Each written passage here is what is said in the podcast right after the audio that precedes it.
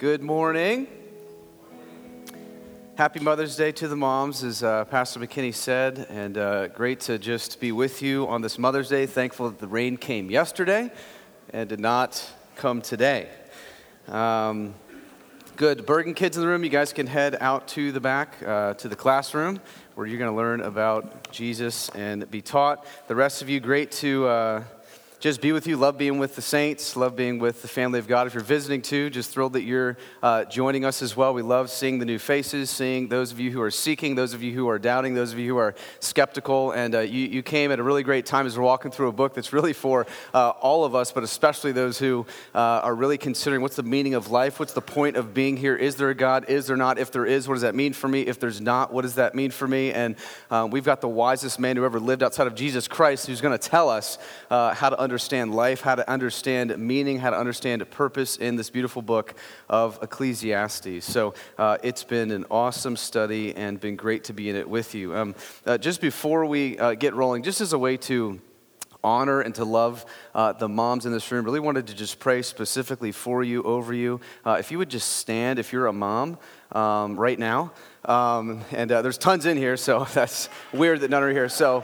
Um, Just want to, if you're if you're uh, married to one of these moms or know them, if you would just put your hand on them as we pray that God would continue to fill them with His Spirit and give them courage and grace, and they remember their primary worth is bound up not in how they mother or how they discipline children, but that Jesus Christ has owned them and bought them. So uh, let's thank God and ask God to do something gracious in them. God, thank you for um, the gift of motherhood. Thank you for those in this room, God, who are moms. And we uh, just pray that across the spectrum, as we were reminded earlier, that there are a slew of feelings and emotions and thoughts. So uh, would the Holy Spirit bring about peace and rest in every heart in the ways that are helpful and edifying to you. We pray for these moms that God, you'd use them for the kingdom of God, that their hearts would grow bigger for the kingdom of God each day, that they would love seeing and being used by the King of Kings and Lord of Lords. God, we pray that their children would flourish under their motherhood. We pray that their husbands would benefit greatly from their helpfulness. We pray that they would be um, so deeply encouraged, God, to be freed from the enslavement that culture would say identifies them and owns them, and that they be freed to live in the the lanes you've asked of them, because Jesus is their worth, Jesus is their altar, Jesus is their king, and Jesus is ultimately the only thing they have and will have that will continue forever. So, Father, we pray right now that you would encourage hearts that are saddened, that are um, broken. We pray for moms in this room, or even just people in this place that have dark memories of their own mom or what it means to be a mom. Father, would you encourage them this morning that you adopt into a new family that is perfect, God, who will reign and rule together for one day, eternity, without pain, suffering, anxiety, and struggle. And God, now speak to us as we hear from your scriptures. In Jesus' name, amen. Amen. Well, Ecclesiastes chapter one. If you are brand new to the Bible, brand new to Christianity, and you're going, okay, where is Ecclesiastes? That doesn't even sound like a book that I'm familiar with in the Bible. It's uh, right in the dead center of your Old Testament, pretty much. It's a, a wisdom book. There's Psalms, Proverbs, Ecclesiastes, and um, Song of Solomon. It's right in there. So if you find Psalm, Proverbs, probably the one of the two books you're most familiar with, if you don't even attend church, uh, it's right after that. So uh, get there, land there, and open it up to Ecclesiastes chapter one. And um, just so you know, there's a number of genres in your Bible, and, and the wisdom literature are, are not necessarily, you can't really read wisdom literature in such a way that it um, basically prescribes things for you as much as it describes things for you. So um, even this book alone, it's a book that really just is going to ask you a bunch of questions. And I shared last week how in my crisis of faith, when I opened up my Bible and I just started charting through Genesis one to Revelation twenty-two, going, God, reveal yourself to me, show me what is true, show me what is good, show me who you are, show me who I am, as I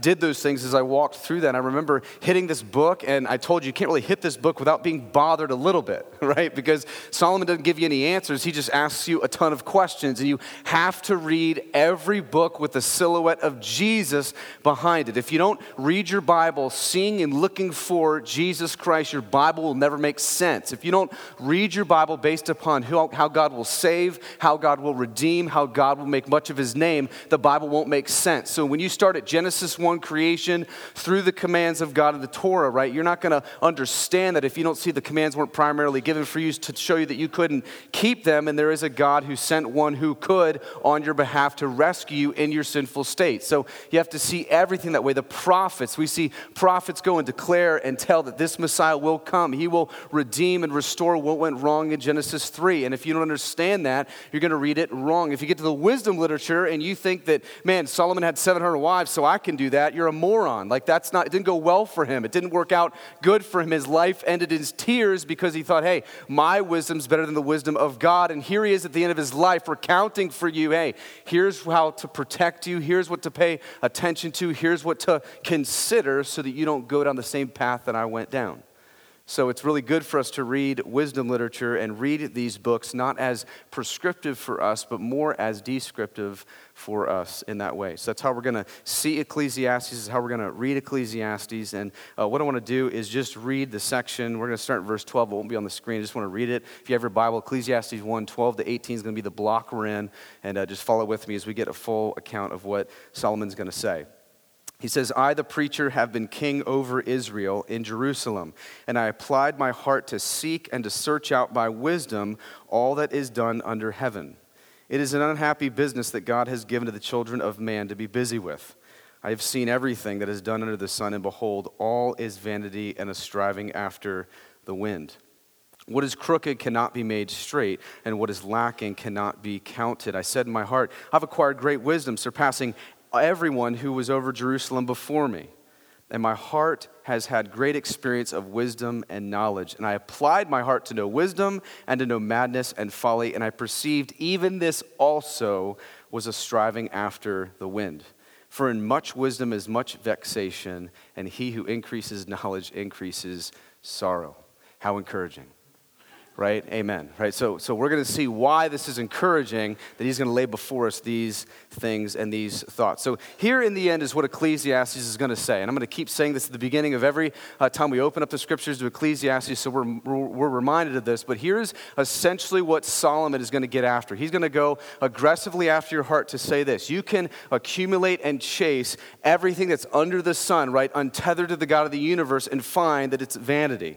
Find that it's chasing after the wind. So you can get your new New York City job that you've always wanted. You can work yourself up in the stocks. You can have the children perfectly obedient. You can have the marriage you always dreamed of. You can have the house on the plot of land that was always in your fantasies. You can have all of that, but if it's not tied to the God of the universe, you've totally lost. Like, it's totally chasing after the wind. So he's going to say, don't let the goal of your life be self-indulgence. Don't let the goal of your life be self-esteem. Don't be the goal of your life be all of these things that the world and culture will say to chase. Let your goal be God in the face of Jesus Christ, and let it be him and him alone, right? Colossians will echo this and say, fullness of life is lived to him, for him, from him, and of him, right? So that's what Solomon's going to continue to say for us, and he's sitting you down basically as a wise grandpa going, hey, listen to grandpa. Listen to these things I've learned. You're youthful. You haven't lived as long as I have. You don't have as much wisdom that I have. You haven't owned as much as I have. No one has had or accumulated the wealth and the wisdom that Solomon had. And so he's going to show us that even though he had more money, enjoyed more pleasure, possessed more wisdom than us and anyone, it all ended in tears, untethered to God. You always got to remember that limitation, right? The limitation we learned last week is always, this is all under the sun. This is all from the vantage point, not tied to the supernatural, but to the natural alone. Okay, and that's how he comes to these conclusions. So he's he's protecting us from we our belief in that, that new house or that new, new toy or that new spouse or that new job or that new thing will somehow accumulate for us what we are trying to validate in our souls as the reason we exist. And that's why when you get new stuff, you know that strange relief and excitement you get, that you feel like somehow that validates your existence? He's going, no, no, no, that only leaves your soul half full. It's not going to leave your soul not lacking at all. And so just, just to let you know, as we go through this book, um, I, I spoke with a lot of you through email, so encouraged at God's work. Remember, this is difficult stuff. Um, but listen, we got to deal with the difficult stuff. You want to know why? Because God's committed to your joy. You know why that's good? Because I know everyone in this room, even though I might not know you at all, you're committed to your joy. You want to know why? Because everybody is. So so this is good for us. He's going to lay before us things that are ultimately trying to get us out from under what we believe will find fullness of life to what really gives us fullness of life. And so verse twelve, here's what Solomon wrote to us. He said, I, the preacher, have been king over Israel in Jerusalem, and I applied my heart to seek and to search out by wisdom all that is done under heaven. And it's an unhappy business that God has given to the children of man to be busy with. I've seen everything that's done under the sun, and behold, all is vanity and a striving after the wind. So if, if you read First Kings, you'll see that David, remember we discussed last week, David is Solomon's father, and Bathsheba is his mother. So David dies, hands over the kingdom to Solomon, and God basically says, hey, Solomon, you can ask anything of me. And Solomon doesn't ask for power, he doesn't ask for wealth. He says, hey, I want wisdom. I want a ton of wisdom, a ton of knowledge, and God gives him that. And here's the thing. This wisdom that Solomon gets isn't something that's instantaneously learned and he all of a sudden knows the knowledge of everything. It's something he applied over the course of his life. It's something that he learned over time. And so Solomon is sitting here going, I devoted my time, my affections, my thoughts, my emotions, my life to answer this question. What's the meaning of life? Why am I here? Why am I existing? Why am I going through the mill that we call, you know, Monday morning to Sunday night? Why do I do anything that I do? Why do I devote my energy and my toil to all of those things? And he reminds us of the limitations. So his pursuit of going, hey, is life meaningful, was only based upon what he could touch, taste, smell, and hear. He's saying this is all based upon the natural world. That's why you're going to see throughout this book, he's going to take all this learned wisdom and he's going to pit it against everything that the world would say are the proclivities of the human heart. So he's going to take all the wisdom he's learned tied solely to the natural world and he's going to go, hey, let's pit that against all these proclivities of the human heart. Let's do it against wealth. Let's do it against power. Let's do it against religion. Let's do it against friendships. Let's do it against work. Let's do it against the chasing of pleasure. He's going to pit this constantly against those things, and when all is said and done, he's going to come up with the same conclusion over and over and over. It's vanity. It's totally meaningless. If we are not from anywhere, not headed anywhere, then right here and now is completely and utterly meaningless, and have the, enough intellectual integrity to answer that honestly. And so here he's rolling that out for us. And so here's the question that he's driving the human heart this morning, and he's going to continue to drive it. Where are you from and where are you going? That's what he's going to keep basically showing in his questions. Like, do you have a place where things started, and do you have an ultimate destination? What do those things look like? And because here's the reality, right, um, friends? If if we don't know where we come from and you don't know where you're heading to, then then you've got no clue what to do now, right? I mean, no one needs an elementary degree to know that, right? So you got to know where you're from, where you're headed. So so you've got the atheist, right? Maybe that's some of you in this room. You you believe that there is no good, gracious, benevolent God who made all things, sustains all things, so you don't really come from anything but that accidental existence that happened. And so you're kind of electromagnetic molecules where you love just because it's this chemical reason to want to love, but really you've got nowhere you're ultimately going. So how do you strain out meaning? You can't.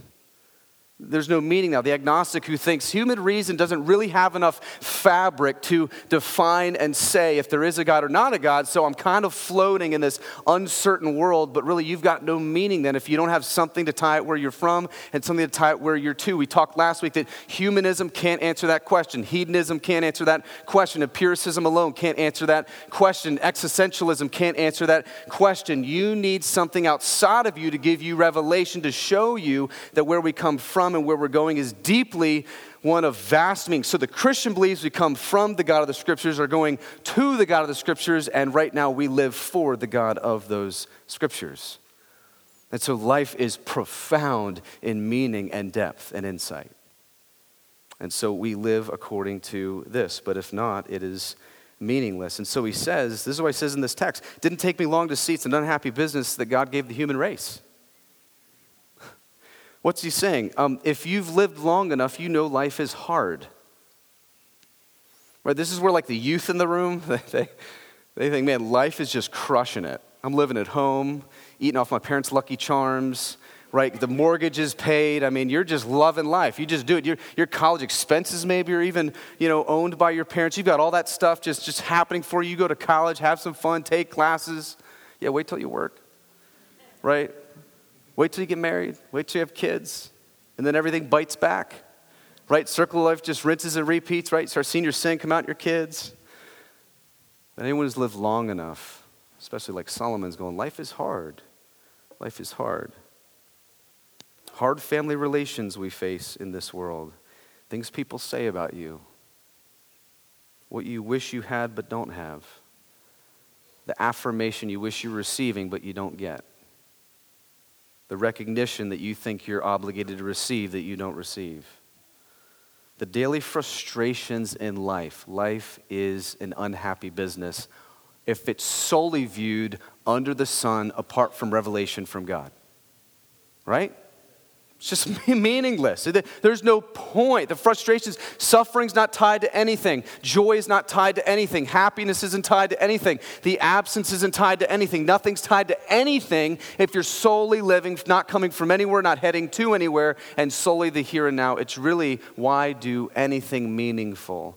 We saw last week, the person who lives with outright love and compassion and grace and the person who lives with outright racism and wickedness still find themselves in the same question apart from God going, why do either of those things if it really doesn't make a lasting dent at all when all is said and done?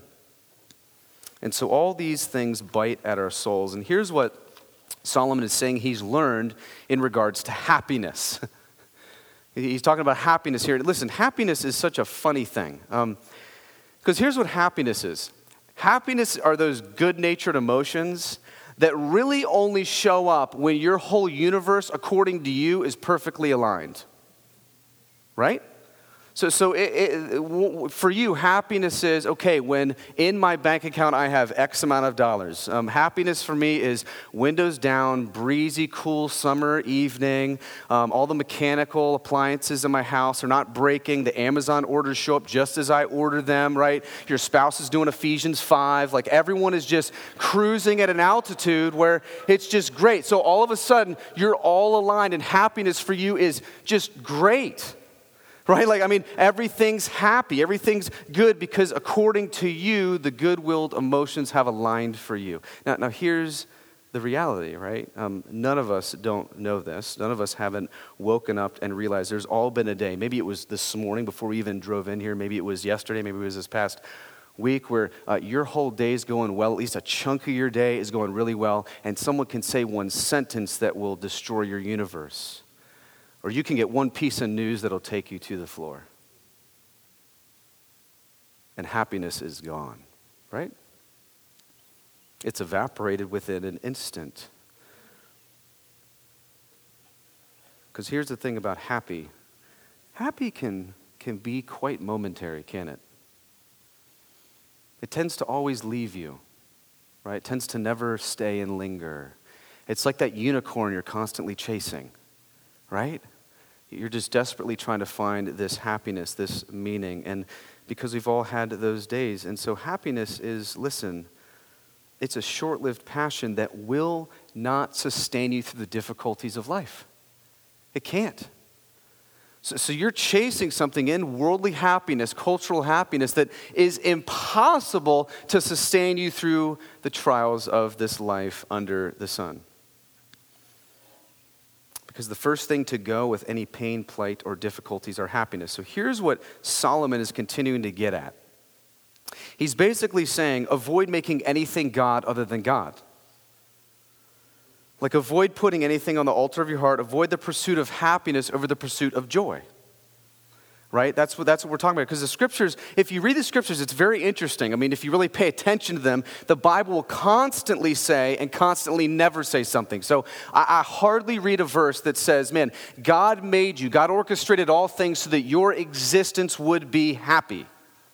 Now, it does give you commands in the Psalms. Happy is the man who does this. Happy is the man who does this. Blessed is the man who does this. But he didn't say, I came to make you happy. He says in John ten ten, I came that you might have joy and have it to the full. Here, here's the difference. If you pursue happiness, it can be taken from you. If you pursue joy, it can't be taken from you if it's rooted in the God who lives over the sun.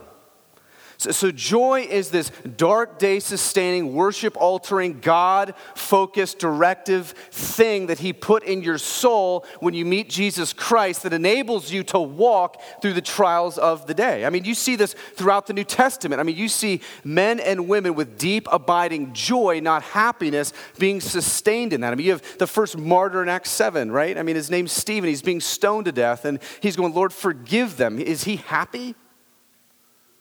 No, that, that's, that's God showed them the same grace, mercy, kindness you've showed me. You got Paul in Lystra, Acts fourteen, right? I mean, they, they they they leave him for dead outside the city, hate that he's preaching the gospel, and they think he's dead, leave him. What does he do? He gets up going, I'm, they need to know Jesus, right? He walks right back in. All of us are going, I'd stay out, I'd stay down, I'd act like a possum, right? You just, you'd forget about it. You wouldn't want to go back in there. But, but what drives Paul in the face of difficulty and almost death? It's not a happy, fleeting, good-willed emotion. It's deep-rooted joy in something that's outside of him. This is why we've got to be careful of culture. Culture says, hey, find the inner you, the superhero that's there, and just think happy thoughts and be positive and work your way there. And listen, that's a dangerous road that will consistently hit a wall and leave you empty, which is why every book in Barnes and Noble you walk in to read is going to feed you that, and which is why you consistently buy more because you're consistently frustrated. Go on, how come this only lasted for three months?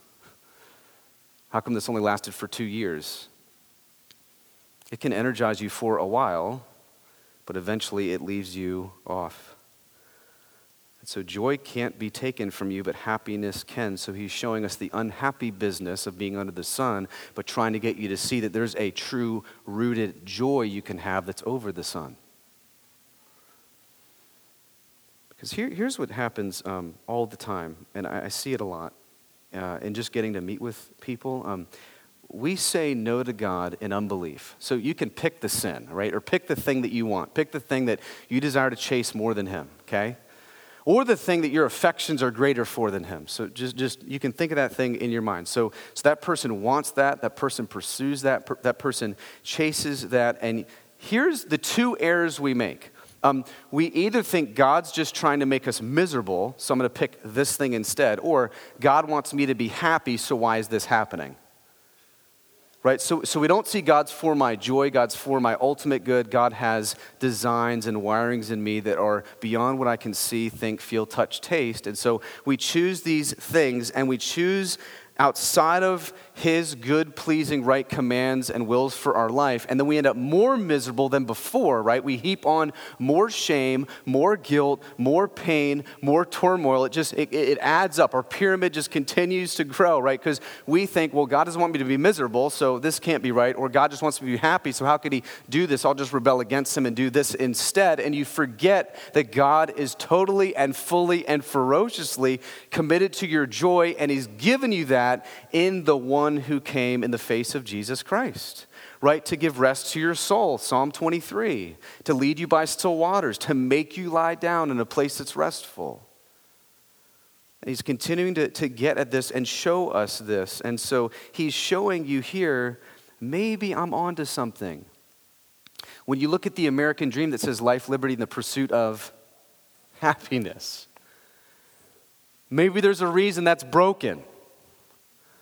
Maybe there's a reason everyone's trying to fix it. Right? When was the last time you turned on the news and it was just a great news story about how happiness is almost attained, right?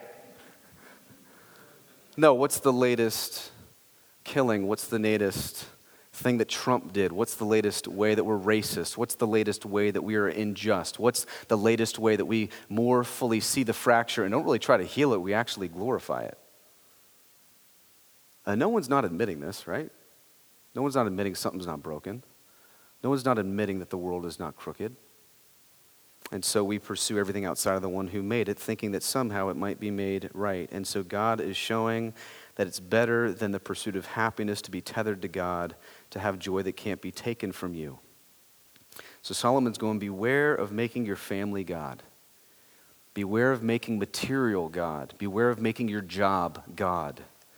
Beware of making whatever that is, that thing that you desperately have to have to attain happiness. Beware of making that thing God, because they're terrible gods. They don't hold the power to uphold your expectations. They were never designed to be God for you in your life. God alone is God. And I say this all the time in almost every marriage counseling situation I sit down with over and over. It's God is not God somewhere. That's always the issue. With the restlessness in life, God is not God somewhere. Christ is not Lord, King, Messiah, gracious Father somewhere. And so he says, Be, beware of making anything but God, God. The soul is never made joyful with what's under the sun. It might be happy for a season, but never joyful. So where's that happening for you? Right? Where are you chasing the wind? Where are you striving for something to give you happiness instead of deep-rooted, dark-sustaining joy? It's pretty easy, right? Just examine why you're angry, why you're bitter. What consistently happens in your life that arouses those emotions over and over and over? What makes your day bad? Right? What makes your day dark? Under the sun, there's a ceiling that you'll never get out of. But praise God, we have what's over the sun, and look at what he says. He he reminds us of this kind of hidden, as he reminds us, why else is this an unhappy business? Verse fifteen, because what is crooked can't be made straight, and what is lacking cannot be counted. He's saying, if you live long enough, life long enough, you know it's hard, you know you've hit loss, you know when you've hit pain, you know when you've hit anxiety, you know suffering and all these things. Every time you hit that, you know something is crooked and not straight. Every time you wake up and there's a dark cloud, you know that something is crooked and not straight. You know life is lacking some meaning. He goes, I can't even count it all. It seems like there's an impossibility in front of me. It's so lacking, I can't even count it all up. And here's the thing. Culture's going to say, just put down your despair and be optimistic, right? Just be humanitarian in the face of it anyway. Just defy the meaninglessness existence and be courageous. All while you're walking towards a never-ending defeat.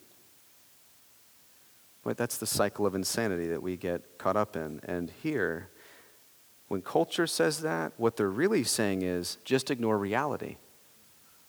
Just ignore the truth.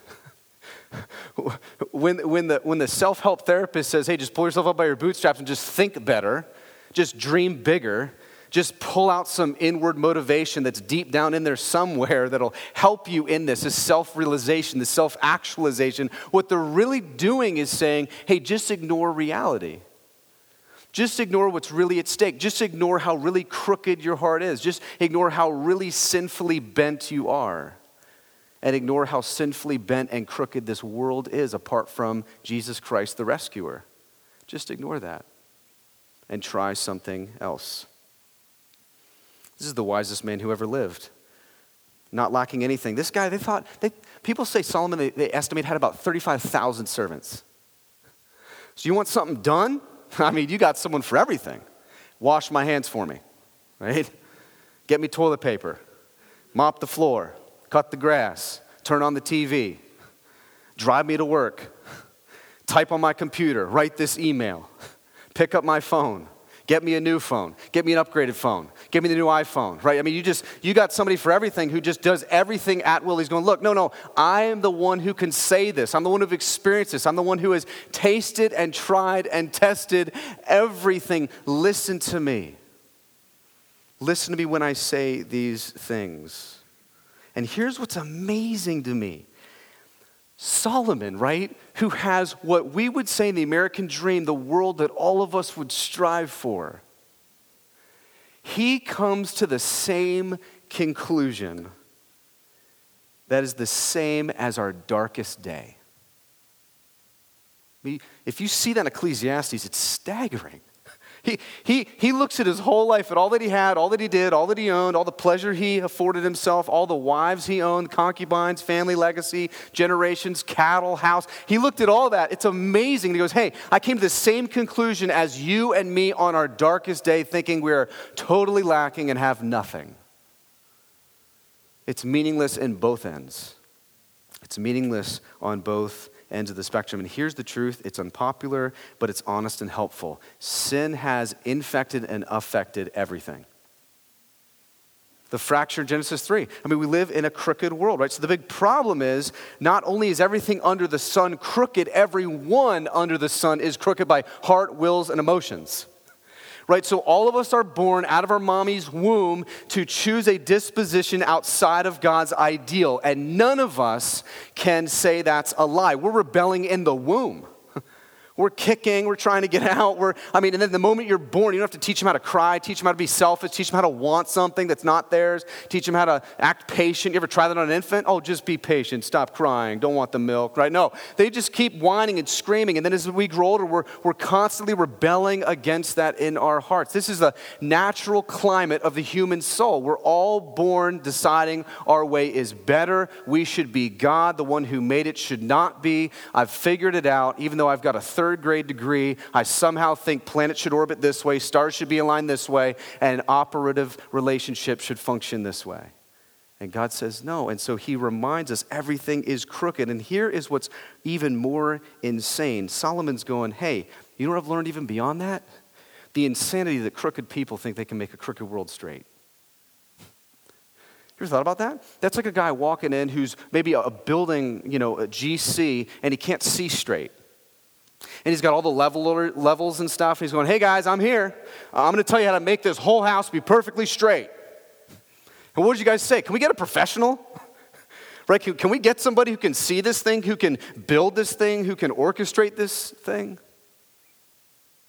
And Solomon's showing us that's the same thing that we need to realize.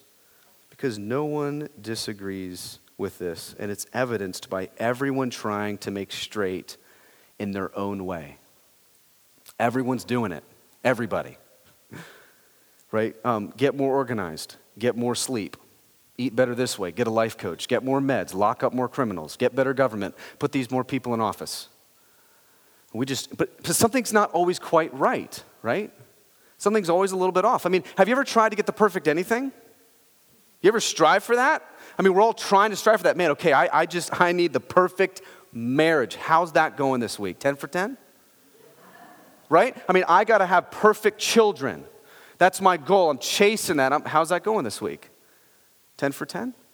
I have to have the perfect job in every way, shape, or form. No, no. How's that going? There's always something a little bit off.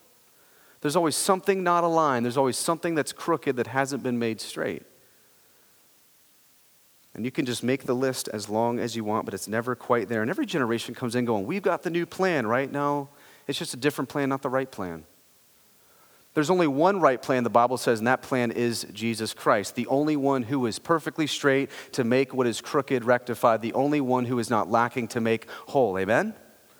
Amen. So we have a Jesus Christ who came and saw the crookedness in this world and restores it all, makes it straight, and doesn't just make the world straight, ultimately in the future heavens and new earth, and not only does he use us now as agents of reconciliation to bring about rightness and straightness and health, the ways God designed the world to be, he even makes your soul straight, you being dead in your sin, making you alive in Christ because of his resurrection, validating the wrath of God was spent on your behalf, and the sinful requirements of sinful men was fulfilled on your behalf in Christ. You can now actually walk and be and think and see with eyes that are clear and not foggy.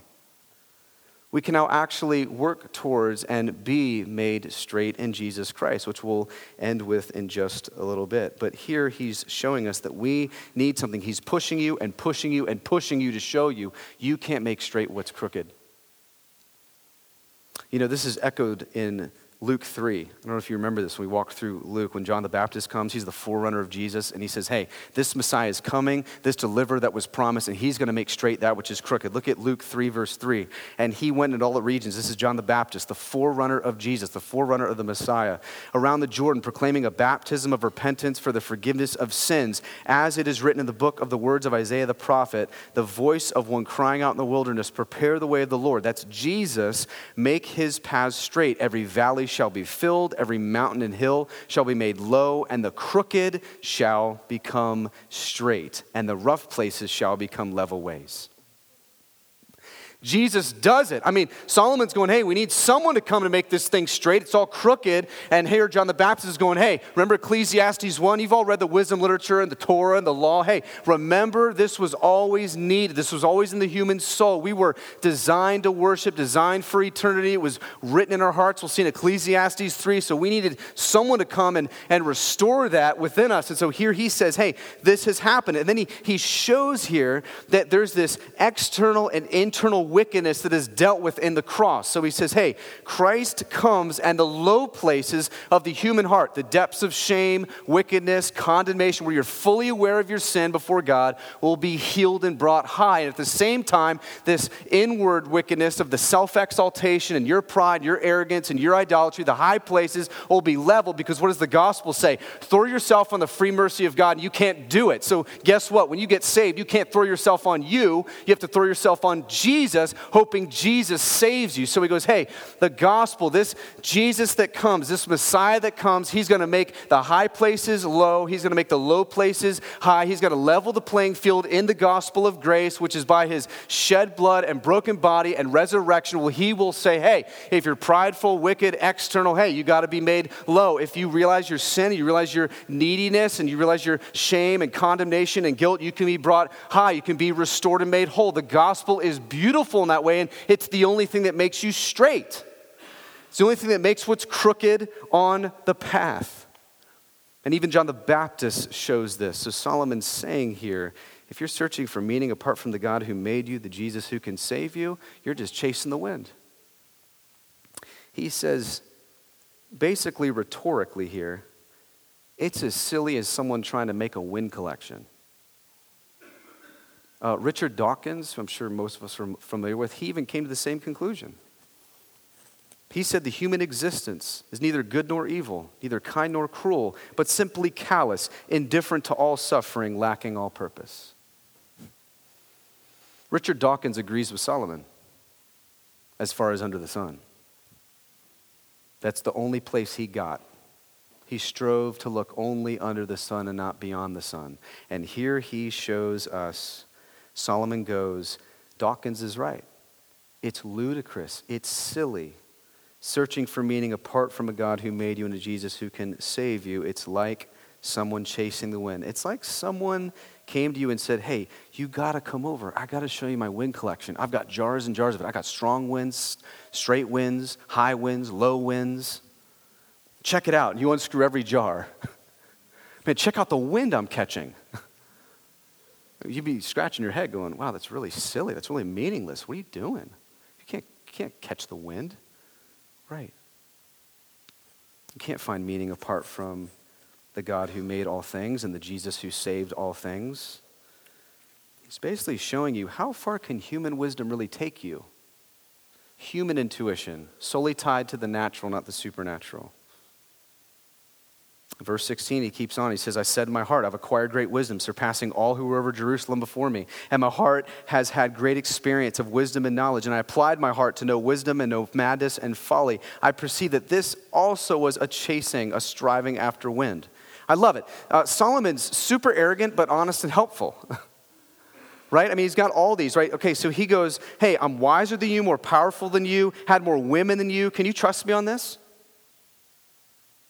What have you gone after that I don't have? He says, life doesn't have any intrinsic meaning outside of God in Christ. You can fill it with wisdom or madness and folly. And he starts out and says, I tried wisdom. Now, this word wisdom is wisdom solely tied to human intuition and thinking, not tethered to the supernatural or the God who gives revelation. So he says here, hey, I, I tried wisdom. I tried the wisdom of the world. This is the New York City high life. This is drinking expensive wines. This is diving yourself into deep literature that, that's Shakespearean. This is you going to Broadways. This is you only wearing, you know, the, the, the highest mode of clothing. This is you doing everything as far as wisdom would say. This is how it's made. This is where you arrive. And he goes, man, here's what's nuts. I found that was a dead end, and I tried being crazy.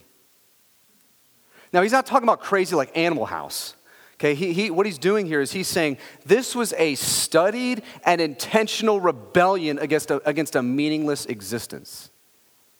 He said, I even tried being crazy. I even tried rebelling against the senselessness that I knew was senseless anyways. I even tried to defy it with humanitarianism. And even though Mike was me, life was meaningless and senseless, in the face of it, I will not be. It's this arrogance that just pushes and pushes, and authentic human existence is somehow you just working for justice and being noble and being compassionate in the face of, again, a never-ending defeat. This is the existentialist we talked about last week, who says, okay, even though life is senseless, even though I have enough intellectual honesty to realize if I didn't come from anything and I'm not headed anywhere, that, okay, me doing it right now, I'll just be courageous anyways. I'll just try to defy it. But where do you get this standard of decency and morality? Like, where do you get that? Where do you get this standard of, of moral decency where you feel the universe is crooked because you know it's crooked or you wouldn't try to fix it? You get it from your brain. Where do you get your brain? You get your brain from an accident, so you're going to work your whole life just believing you're an accident that thinks right? And can somehow make straight what is crooked? And of course, that's why, of course this doesn't give Solomon any satisfaction. How could it? He goes, of course madness and folly didn't give me any satisfaction at all. I mean, how do I get this standard? I mean, you can't say heaven is unfair unless you have a standard of a higher heaven still. You can't make that claim. You can't say that. You can't argue that. People think Christians are so naive and ridiculous. But listen to me, if your origin is insignificant and your destination is insignificant, can you have enough intellectual honesty to admit that it is ridiculous for believing you have meaning here and now? It takes a ridiculous amount of faith to believe that. So just be honest. And then work towards maybe senseful, tasteful examination. Go at it. I always said, man, when I hit my crisis of faith in college, I put the Bible on the dock with everything else. But here's what most people do, that the skeptics just only put all the things they want to hear and don't have enough intellectual honesty to also test it with everything else. So read everything. Test everything. Read across the spectrum. Find out what's really true, what's really meaningful, what's really wisdom, and what's really madness and folly. And the God says that he would longs to reveal himself to you, that he longs to show you that he's good, gracious, benevolent, kind, saving, forgiving. A God that shatters the bent and belief of every other system. Who did not create a world out of outburst of love, but created a world out of violence and anger. So as deities wrestled, the mountains were made, the seas were formed. You're not going to find another God. You're, even your understanding of love can't be extracted from anywhere else other than the scriptures.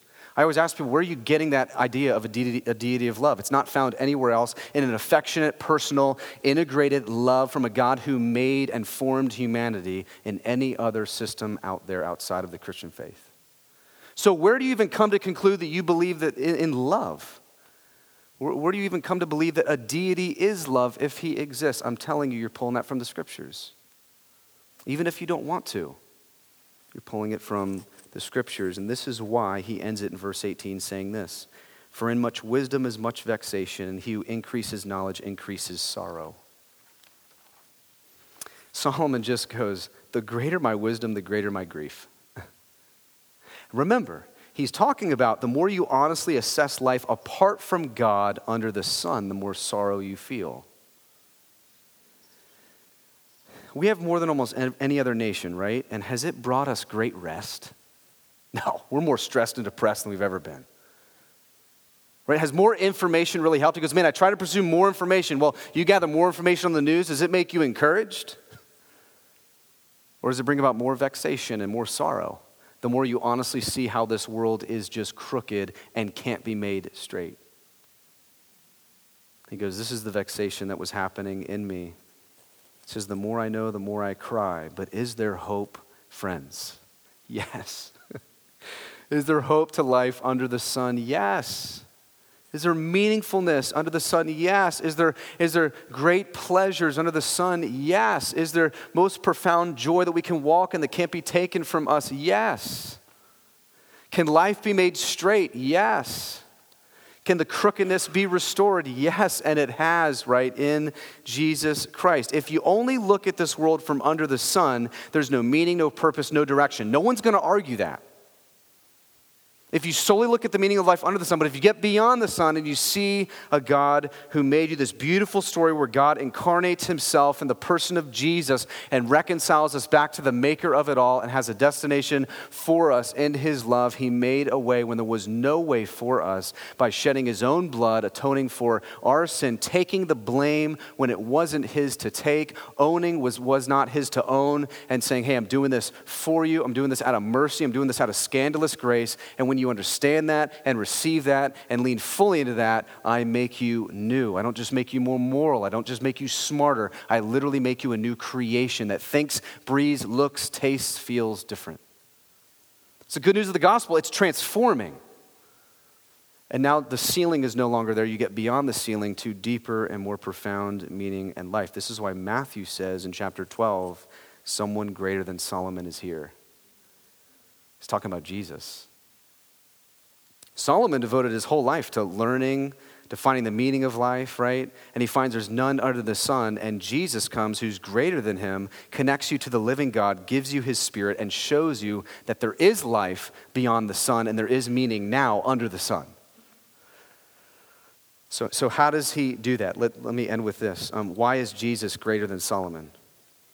Um, the God of the scriptures creates. I said one of the things that's distinct is the Christian narrative is a God that bursts forth in love and makes all things in love. And here's what you have to understand. He wires creation, he wires the whole universe to operate in such a way that it will all ultimately magnify his name and renown. Now that's a good thing for us because he knows, right? He's the only deity that can be jealous because he knows your highest joy will be found when your fullest joy is in him, when your worth is in him, when your identity is in him. He actually frees you from the enslavements of the fracture. So he makes everything to ultimately culminate in the praise and renown of his good name. And here's what happens. When you say and defy it, say, I'm not going to walk in that. I'm going to not rule over creation like he gave us in the good mandate, right back in Genesis one and two. I'm going to be ruled by creation. I'm going to submit to its authority. Things get weird. Right, that's the fundamental sin in Romans one. And so you have people that take all God's good creative order and we don't use it to find good, great worship to his name and renown. We use it to try and worship us. We use it to try and worship that thing. And that's why Solomon is saying you're consistently running out of steam. You're consistently hitting a wall. You're consistently not finding the fullness of life that you really want because you're chasing something, the proverbial unicorn that doesn't exist. And it was never made for that. It was never wired for that. And so all of creation partakes in what he's made. And when you partake in what he's made, it stirs you up in gratitude and worship towards his name. So you could just walk through the list. When you eat food, right, you marvel that he's given you taste and can allow you to enjoy that food. It makes you worship his name. When you have marriage, it makes you marvel at the marriage between Christ and his church, that he would purchase a bride and never leave her regardless of her, right? We don't know love like that. We don't know grace like that. We don't know mercy like that. It's why when we enjoy sexual intimacy and the ways that he gifted it to us between man and woman in the context of the marriage, right? There is enjoyment, there is purpose, there is meaning that outflows not in that thing. We're not worshiping that. We're worshiping the God who gave it and made it, right? That's why when you go to work, when your idol is work and it terminates on work and your investment is work and your status is work. He never gave you work. He gave you work to see. Use this to glorify my name. Use this to show there's a God who's of order, a God who submits to the Father and the Son, Jesus, as you submit to your boss and be an image bearer of his name. All of a sudden, everything has much more profound meaning than the nine to five clock in, saving for your bank account that's going to burn anyways when you die. And everybody's going to be painted up, put in a box when they're done, right? So, so nobody can say that isn't coming for me, that's not going to happen for me. So you have to honestly deal with, is Jesus greater than Solomon? Is he the one who comes to make crooked paths straight? Is he the one who fulfills and warms our hearts with the way the universe was wired to be, to where we now live and we're made alive, Ephesians two says, in Christ, to where all of a sudden God was once not beautiful and saving and kind and benevolent and all-sustaining and powerful. Now Now he is. When Jesus once was not glorious and he was not good and he was after taking and robbing joy from you, you see that he's after giving you more joy than you could ever fathom. instead of buying the lie that what I say is good and what I believe goes, and you're getting caught back into what was meant to enslave you in the things that he made, happens. You know, it's amazing we look at the Christian narrative. We were meant to rule over creation. But what do we do? We take creation, we let it rule us. We submit to it. We become enslaved by it. That's the exchange that happened in Romans one. And Solomon's just revealing that behind the curtain.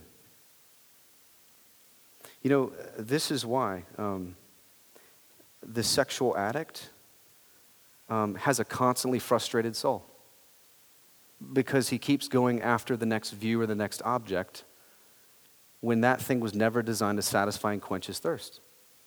So that's why that person can't operate in a oneness of marriage where there's firmness and stability and honesty and foreverness, because only in that, when you're not enslaved to having to have the next thing, are you free to enjoy the marriage God gave you to have worship to his name and renown.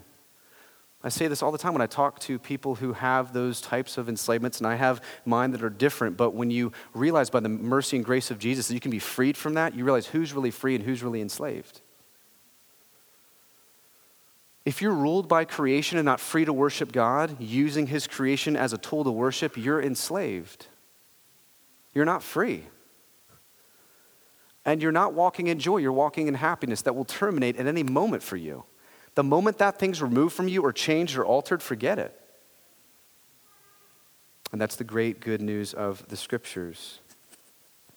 So the fall severs our relationship with God to where everything loses its taste and God comes and makes us new in Jesus Christ, lives a sinless, obedient life, was murdered on a cross, was buried, rose again. The resurrection validates, wrath was spent, holy requirements were made and paid for, and we get to walk as free men and women in Jesus Christ. We get to find life that is full under the sun. We get to see Jesus Christ and turn to him, who is the essence of life. Remember, life is not given by a person. True life is a person. True life is not to be given to you by something outside of you. It's having someone, that person being Jesus Christ, John one, who was the Word in the beginning, and the Word was made flesh and dwelt among us, and he is our life. We have Christ. We have Jesus. We have the one who's stable and sure. So all of a sudden, life under the sun is no longer tasteless, but tasteful. Because in the fracture, all of life lost its taste. And in the resurrection of Jesus, it became tasteful. You know, you, you can either worship the true God, or we can ultimately destroy ourselves pretending the things we worship outside of him will save you. It's one, it's one or the other. And we choose the path that we are to take, because we have to understand that sin is not just a violation of a law. It's not just doing bad. It's a violation of love. It's you loving something else that you were not meant to love more than the God that made it. So when you love something else more than him, that's the fundamental violation. That's idolatry. That is the sin that creeps in. See, a lot of us think sin, it's doing bad, it's stealing, it's lying, it's sexual immorality, it's all those things. Well, yes, that's one aspect, but there's another aspect where sin is an absolute violation of adoring and finding and loving a treasure that is greater than what you have here, that is beyond the sun, not under the sun. And Jesus fixes that for us. So friends, when those times come where the crookedness of life becomes a near and present danger, when the office says to you, you're fired, when your spouse says, I'm leaving, when your own family says, you're a lunatic for following and loving Jesus, when your kids say, I don't want you as my mom and dad, it's really an opportunity. When the doctor says it's cancer, when the doctor says health is off, it's an opportunity to remember that here's who Jesus is, and here's who I am in Jesus.